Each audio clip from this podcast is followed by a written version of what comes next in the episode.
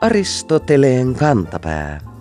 Ohjelma niille, joilla on äidinkielellä puhumisen lahja kuin vettä vaan. Me modernit ihmiset elämme enimmäkseen sisällä, joten ulkona vallitsevasta säätilasta on tullut meille hiukan outo ja toisinaan vaarallisena pidetty asia. Tämän vieraantumisen tuloksena säätila on tiedotusvälineille uusi jutunaihe, jota voi ihmetellä ja jonka muutoksista voi revitellä otsikoita. Normaalitkin sääilmiöt saattavat saada kirjoittajien luovuuden kukkaan.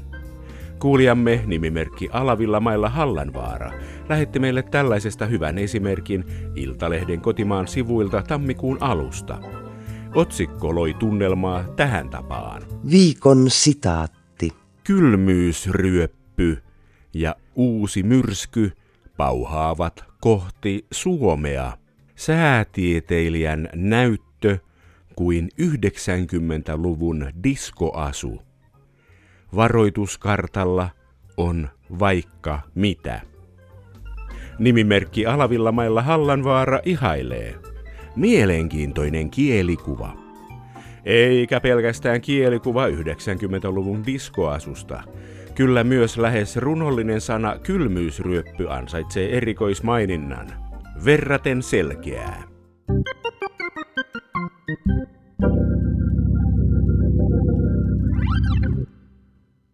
Yksi tunnetuimmista johtohahmoista on tietenkin sinfoniaorkesterin johtaja eli kapellimestari. Kun muu orkesteri istuu esiintymislavalla ja pukeutuu huomiota herättämättömästi mustaan, kapellimestari seisoo korokkeella ja pukeutuu perinteisesti frakkiin. Tämäkin tapa on tosin pikkuhiljaa murtumassa, kuten myös se, että orkesterin johtaja olisi aina mies. Mutta korokkeella hän seisoo ja johtaa orkesteria. Johtaminen on kapellimestarin homma myös useimmissa muissa kielissä, joissa hän on dirigent, conductor tai chef d'orchestre. Myös Saksassa tunnetaan kapellimestaria vastaava sana kapelmeister, mutta sen merkitys on hiukan sananmukaisempi. Sana kapel johtaa kappeliin ja sen laulajiin tai soittajiin, ja sen mestari vastaa tietysti kappelin musiikista jopa säveltämällä sitä. Niinpä kuuluisia kapelmaistereita olivat Johann Sebastian Bach, Josef Haydn ja Georg Friedrich Händel. Sana kapellimestari on tullut meille Ruotsista, jossa en kapelmestare on kuitenkin lähinnä popmusiikkia soittavan yhtyeen johtaja. Taidemusiikissa orkesteria johtaa en dirigent. Monet orkesterin johtajat ovat suuria tähtiä, vaikka he ovatkin konserteissa selin yleisöön. Me näemme vain kapellimestarin kädet, jotka viuhtovat musiikin tahdissa.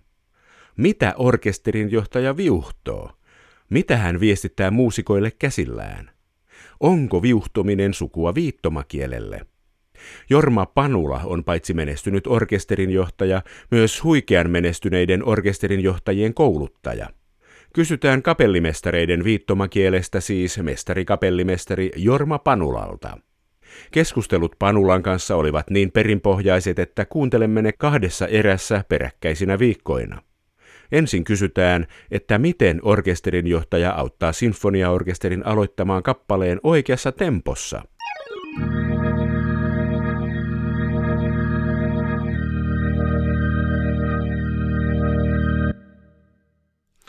No niin, soitan parissakin rockibändissä ja kun biisi aletaan, niin rumpali laskee kapuloillaan neljään. Tak, tak, tak, tak. Tästä kaikille soittajille selviää ensinnäkin tempo, millä lähdetään kappaletta Oikein soittamaan. On. Ja sitten selviää myös se ykkösisku, jolloin kaikki alkaa soittaa, tai siis ne, jotka, joiden pitää alkaa Joo. silloin soito. Mutta sinfoniaorkesterissa kapellimestari tulee paikalle, ja kertoo, milloin biisi aletaan. Heilauttaa käsiä näin ylös ja sitten alas. Mistä soittajat tietävät kappaleen tempon pitkän linjan kapellimestari ja kapellimestarien opettaja Jorma Panula? No sähän sanoit justi, että nostaa kädet ylös, ja, mutta tässä ei passaa naputtaa, koska se kuuluu, ei ainakaan konsertissa passaa naputtaa, mutta tota, nauhoituksissa voi, voi tätä tehdä, mutta sitten pitää olla pieni paussi, että siitä leikataan nopeasti pois. Mutta ei tarvita naputtaa ollenkaan sinfoniaorkesteri tai pienempikin. Ei muuta kuin nostaa käden pystyyn. Ja se, kun se sen nostaa, missä tempossa sen nostaa?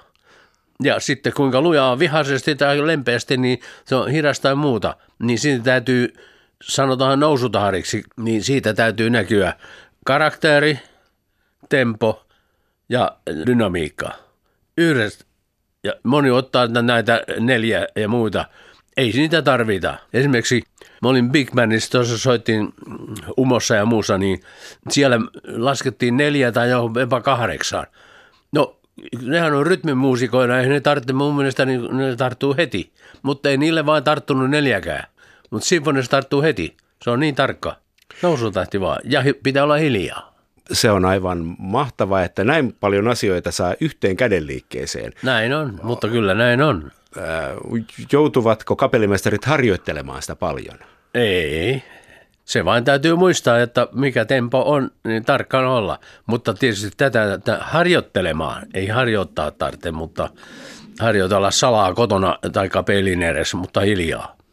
Tämähän on myös aina ihmetyttänyt sinfoniaorkestereissa, että näitä harjoituspäiviä on parhaimmillaan kaksi päivää. Kyllä. Montako kertaa siinä ehtii harjoitella? No ei sitä harjoiteta, sitä harjoitetaan sitä musiikkia. Että ei harjoitella tuollaisia nousutahtia ja muuta, ne täytyy olla selvät. Mutta jos on epäselvä nousutahti, niin ei ne soita yhtä aikaa. Ei ne saa selvää. Se on, se on kansainvälinen kieli, elekieli. Se on niin kansainvälinen, jotta ei siinä tarvitse, ei tarvitse kieltä ollenkaan, ei tarvitse puhua ollenkaan mitään. Paitsi jos, no yleensä jos lähdetään alusta, ne tietää. Mutta kun menee poikki ja täytyy harjoittaa, niin sitten sanotaan harjoitusnumero ja sitten vain. Se on kansainvälinen kieli. Onko se kaikilla maailman kapellimestareilla sama, kapellimestari Jorma Panula? Se on oltava. Jos ei, niin sitten ei saa mitään selvää. Eikä tule mitään mistään. Missä se on syntynyt? No se on mistähän se on syntynyt. Jos ajatellaan, että kun nostetaan käsi, niin silloin kaikki on valmiina johonkin. Joko valmiina ampumaan tai puolustamaan, jos vihollinen hyökkää, tai susi tai joku muu petoeläin. Käsi nousee pystyyn ilman muuta. Joko varoituksena, että älä tule, tai kutsuna, että tule. Ja siitä tulee, että kutsu on tule, eli tarkoittaa, että enemmän voimaa. Sen ymmärtää jokainen. Ja kun on torjuu, niin se on hiljempaa. Tämä on miljoonia vuosia vanha asia. Kapellimestarien käsiliikkeet ovat vanha asia. Se on niin vanha kuin ikinä olla. Mutta kun ruvettiin johtamaan joskus, olisiko 1600-luvulla, tästä on esimerkkinä Jean-Baptiste Lully, Ranskan, joka löi sauvalla lattiaan ja siitä kuului se ääni, siitä tuli tempo mutta nykyään ei passaa lyödä lattiahan. Ja sitten se on se, sauvakin on lyhentynyt aina vaan pienempi ja pienempi, nykyään ei käytetä enää ollenkaan. Niin kuin joku hammastikkua käyttää, mutta se on aivan vaan klamufaasi. Tahtipuikkoakaan ei enää käytetä vai? Ei, ei puolet käyttää ja puolet ei. Ja se on muistuma tästä alkuperäisestä. Sauvasta. Aivan mahtavaa. Joo. Onko tämä äh, ranskalainen tahdinpaukuttaja, onko hän semmoinen kapellimestarien kantaisä? Ei, ei. Se on vain yksi paukuttaja niistä monesta. Onko mitään tämmöistä kantaisää? Tiedetäänkö ei ensimmäistä? Ole, ei ole. Jokainen vispaa erillä, niin kuin mä käytän sanaa vispata. Tai niin kuin Tauno paljon oli mun, mun konsertissa silloin tällöin, se käytti sanaa hämmentämistä. Ja no kuinka se, koska sinä hämmennät taas? Siis hämmentää, että hämmästyttää ja epä, hämmentäminen on vähän epävarmaa, epäsynä, jotta sitä ei kannata käyttää. Missä tämä on syntynyt? Onko tämä ranskalainen? Joo, tämä? Ei, ei se tarvitse olla. Mä en tiedä, siellä missä musiikkia on ruvettu te- tekemään syntymään, niin, ja sitten sanotaan tästä sauvahommasta, niin sitten siirryttiin tsempalon ääreen, että säveltäjä yleensä, se oli säveltäjä, joka sitten johti teoksensa – ja tsempalon äärestä ja sitten näytti ja soitti välillä. Ja sitten on näitä Stegeigeria, eli niin kuin Straussin, joka seisoi siinä edessä, soitti viulua, mutta Snekalla viittasi. Että aina vaan on pienentynyt ja pienentynyt tämä tehtävä. Jo 50 vuotta sitten on enemmänkin, kun mä aloitin tämä opiskelu tuumi justiin tätä, kun näin ensimmäiset ilman puikkoa johtavat Niin tuota, no, että eikö tätä voisi olla vielä pienemmäksi? Esimerkiksi menisi sinne, niin kuin on kun näytettiin elokuvateatterissa, mä en tiedä, mä en ole 30 vuoteen käynyt teillä, onko niitä se sellainen, josta se zoomataan se kuva, niin kapellimestari menisi vain sinne luukkuun ja hypnotisoisi vain, ja ne soittaa.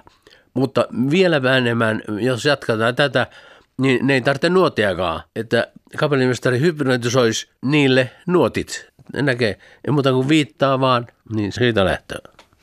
Oletteko tähän suuntaan kehittänyt tätä toimintaa? No tämä, mutta se on kovin hidasta, ehkä tuhannen vuoden päästä.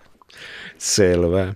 Niin, siis nuotit, mihin sitä kaveria pingviinipuvussa siellä orkesterin edessä tarvitaan? Eikö niillä soittajilla ole nuotit ja eivätkö he tiedä, mitä soittaa, kaverimestari Jorma Panula? Näinpä, näin, näin, näin sitä kysytään. Kyllä ne tietää, mitä soitetaan, mutta kuinka soitetaan, vaikka siellä on kuinka merkitty, että tässä on merkitty hiljaa, tässä on lujaa ja tässä pitäisi mennä eteenpäin, mutta kuinka nopeasti eteenpäin ja kuinka paljon hirempaa.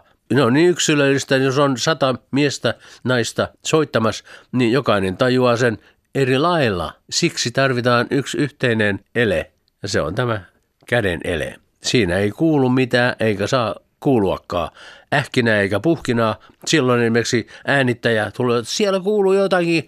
Joo, se oli kapellimestari, joka ähki. Uusiksi meni.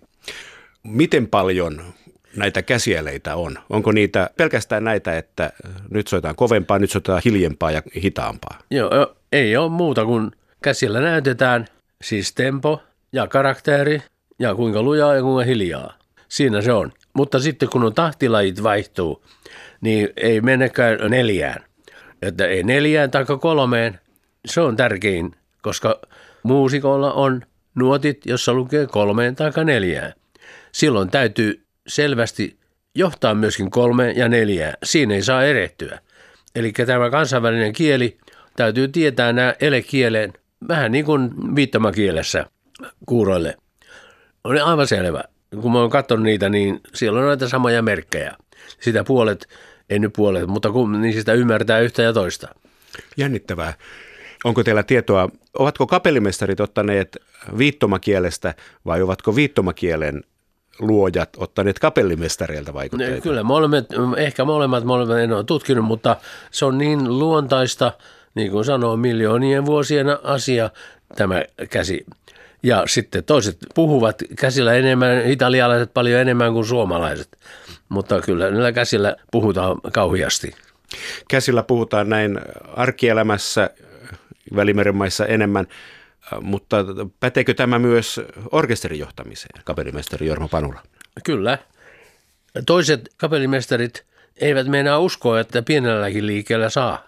Sitten ne viuhtavat hikipäässä siellä ja jopa epäselvästi. Tulee niin, että ne innostuu lentämään siellä ja no eihän silloin ja, ja pomppimaan ja kuuluu askeleen ja kantapäitten paukutusta ja kaikkea tällaista. Se ei kuulu musiikkiin. Meillä on rumpalit eriksensä. Mä sanon oppilaillekin, kun ne paukuttaa jalkoja.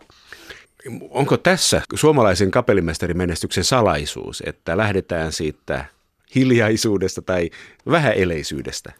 Ei mä tiedä, mutta tätä mä oon kyllä yrittänyt selostaa tässä 50 vuoden ajan, että pieni selvä liike on paljon paremmin kuin sellainen huitominen.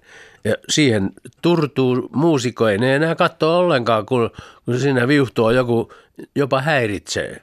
Mulla on vain kaksi sellaista mottoa tässä johtamisessa, jota mä sanon, että eli siis yhteensoitoon. Auta, älä häiritse. Ja näitä kun viljelee oikeassa paikassa, niin vot. Niin, tätä, tätäkin olen miettinyt, kun katselee tuommoista sinfoniaorkesteria veivaamassa, niin tuota, soittajat seuraavat nuotteja. Nuotiston päällä on kaikenlaisia kiimuroita, kiimuroita, kiimuroita ja tota, sillä crescendoja ja... Kyllä, diminuendoja. Diminuendoja ja, ja sitten tempomerkintoja Kyllä. ja tämmöisiä. Sitten siellä edessä viuhtoo joku Joo. kaveri, niin miten pystyy seuraamaan kahta paikkaa yhtä aikaa kapellimesta? Kyllä sitä, sen nuotti laitetaan sillä lailla, että näkee siitä yli tai ali, mutta lähinnä yli. Siinä ei tämä kun vilahtaa, mutta oikealla aikaa kun katsotaan. Juuri silloin, jos tempo vaihtuu tai nyanssi vaihtuu, silloin osataan pari nuottia tai yksi tahti soittaa ulkoakin. Se, on, se vilaisu on hyvin nopea. Eli kapellimestarin hämmentämistä tai vispaamista ei tarvitse koko aikaa katsoa. Ei toki. Eikä, eikä sitä pystykään, koska ne on nuotit. Onko tässä semmoinen asia, missä orkesterin ja kapellimestarin niin se, että he tuntevat toisensa, alkaako tässä kohdassa olla tärkeää se, että tietää milloin kaveri vispaa? Kyllä. Ja sitä pikkuhiljaa oppii sen ohjaajan liikkeet. Se on vähän niin kuin hevonen ja sen ohjastaja. Että hevonen oppii ne liikkeet melkein aavistamaan. Se on tottumus esimerkiksi Karajan, joka oli monta vuotta sama orkesteri, eikä hän johtanutkaan juuri muita orkesteria. Niin siellä ei, kun menee poikki, eli lopettaa soittamisen, niin hän selostaa jotain, mutta ei yhtään sano, mistä lähtee. Ne aavistaa. Ne tietää, mistä se lähtee. Huhhuh. Joo. Onko Karajan? Karajan on varmaan maailman tunnetuin kapellimestari. Edistykö hän jollain lailla? Antoiko hän omaa panostaan tähän vispaamis elekieleen? Ei juuri, paitsi mä sanon, että kattokaa, ottako te nähnyt Karajanin. Se pysyy paikoillansa. Se ei siinä tanssi niin kuin hyvin monet muut ja niin, että ei tarvitse se lattia riittää niille. Että se on nimenomaan, kun keskittyy, on paikoillansa, niin hallittee liikkeensä myös. Ja heti kun siirtää jalan toiseen paikkaan, se tarkoittaa, aha, se on epävarma, ja hermostuu, no niin, se heijastuu heti orkesteriin, kun pysyy paikallansa, ja hän oppi sen siitä joogasta. Sitä mä oon harrastanut ja sanonut, että sieltä löytyy. Hallikkaa itsenne ensin ja sitten vasta muita.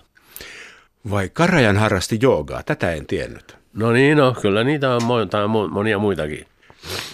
Tämäkin on ollut yksi asia, mitä mä mietin, että onko muut ruumiin jäsenet tärkeitä orkesterijohtamisessa. Tässä puhutaan elekielestä ja niin. käsillä puhumisesta. Joo. Mutta sitten siinä on tämä tiedostamaton, olemuksellinen, että Juuri. jos on hermostuneen oloinen, niin sekin on johtamista se, tavallaan. Joo, se heijastuu heti ja orkesteri rupeaa, niin kuin, niin kuin hevonikin, rupeaa viguroimaan. Joo. Mitenkäs toi pää, käytetäänkö päätä, kapellimestari Jorma Panula?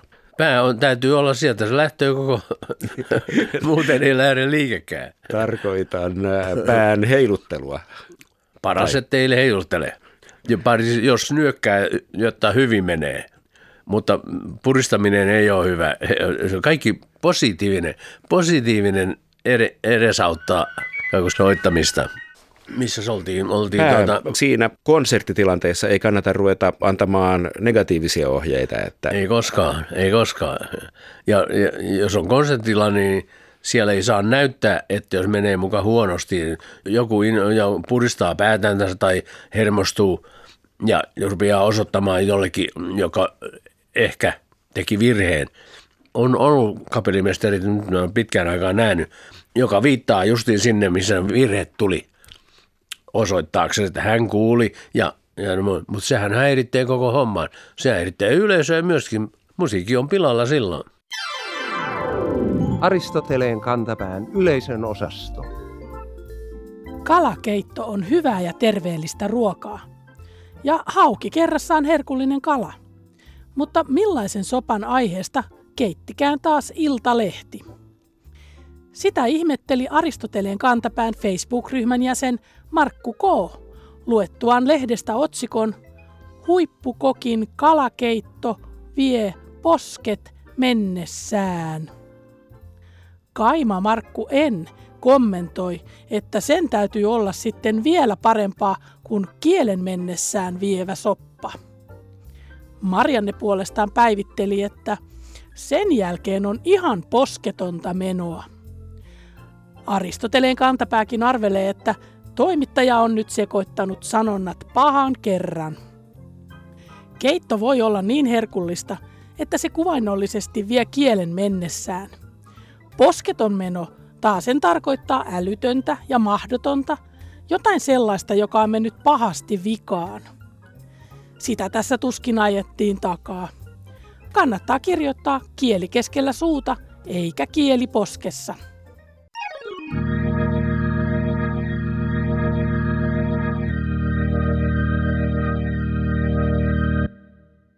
Vuoden aikoihin liittyy joukko aivan omia ruumiin jäsenistä kumpuavia sanontojaan. Hiljattain taittui talven selkä, eikä koskaan puhuta kesän, kevään tai syksyn selästä. Keväälläkin on oma vakiintunut anatominen elimensä. Kuulijamme nimimerkki Kesän kynnyksellä löysi tammikuussa tämän orgaanin hassusta kohdasta Nurmeksen kesäakatemian mainoksesta sosiaalisessa mediassa.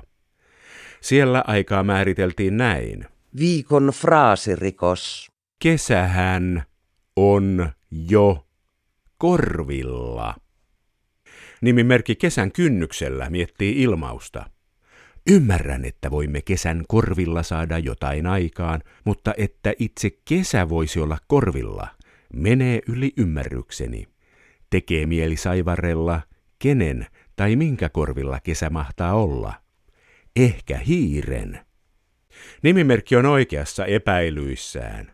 Korvan lisäksi kirjoittaja on ottanut vapauksia vuoden ajan suhteen. Vakiintuneestihan asioita tehdään ja tapahtuu kevään korvalla. Voisiko tätä tapaa sitten venyttää ja sanoa, että kesä on jo korvilla? Kotimaisten kielten keskuksen kotuksen sivuilta löytyy tämänkin asian ratkaisu. Siellä kerrotaan, että Suomen sanojen alkuperäteoksen mukaan korvalla on sukukielissä muun muassa sellaisia merkityksiä kuin vierus ja vieri. Kevään korva viittaisi näin kevään välittömään läheisyyteen. Kevään vieressä ollaan. Mutta nyt on talvi ja kesä ei ole talven vieressä, vaan kevään, joten julistamme kirjoittajan syylliseksi kesäakatemian maineen tahrimiseen epäselvillä ajan määreillä. Rangaistuksena tämmöisestä on tietenkin meneminen pikimmiten kattavaan kuulotestiin, jotta oppii, mikä siellä korvalla on.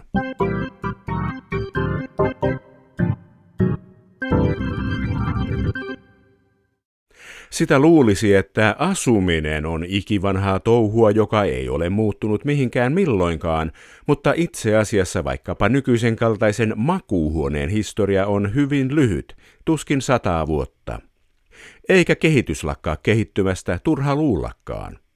Vakiokuuntelijamme nimimerkki Innovaatiota ihmettelevä löysi uuden luvun asumistoimintojen suorittamisen historiasta Helsingin Sanomien kotiosiosta tammikuussa. Asuntoilmoitus kertoi kohteesta seuraavaa. Viikon sitaattivinkki. Palvelueteinen pistää arjen rullaamaan. Nimimerkki innovaatiota ihmettelevä pähkäilee. Aika merkillinen asuntoilmoitus. Merkillisintä on tämä palvelueteinen. Suomessa kai kaikkiin asuntoihin kuuluu eteinen. Onko palvelueteisessä siis joku palvelija, ihminen tai robotti? Mitä palveluja on saatavilla naulakon lisäksi? Ehkä kengän kiillotusta, takkien harjausta tai muuta sellaista. Onko palvelija koko ajan paikalla vai tuleeko hän tilauksesta? Kuuluuko hän asunnon hintaan? Palvelueteinen on tosiaan uusinta uutta asumisen saralla. Kiinteistölehti kertoo uutuudesta seuraavaa. Koska kaupunkiasumisessa houkuttelee sen vaivattomuus, tulee kohteeseen muun muassa palvelueteinen, josta asukas voi noutaa netin kautta tilaamansa tuotteen tai ruokakassin. Vau, palveluyhteiskunta siis tarvitsee palvelueteisen. Näin toimii muuntojoustava nykyaika.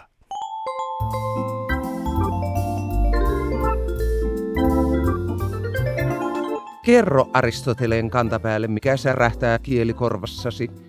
Tee se internetissä osoitteessa www.yleradio1.fi kautta Aristoteles tai lähetä postikortti PL 58 00024 Yle. Aristoteleen kantapää selvittää, mistä kenkä puristaa.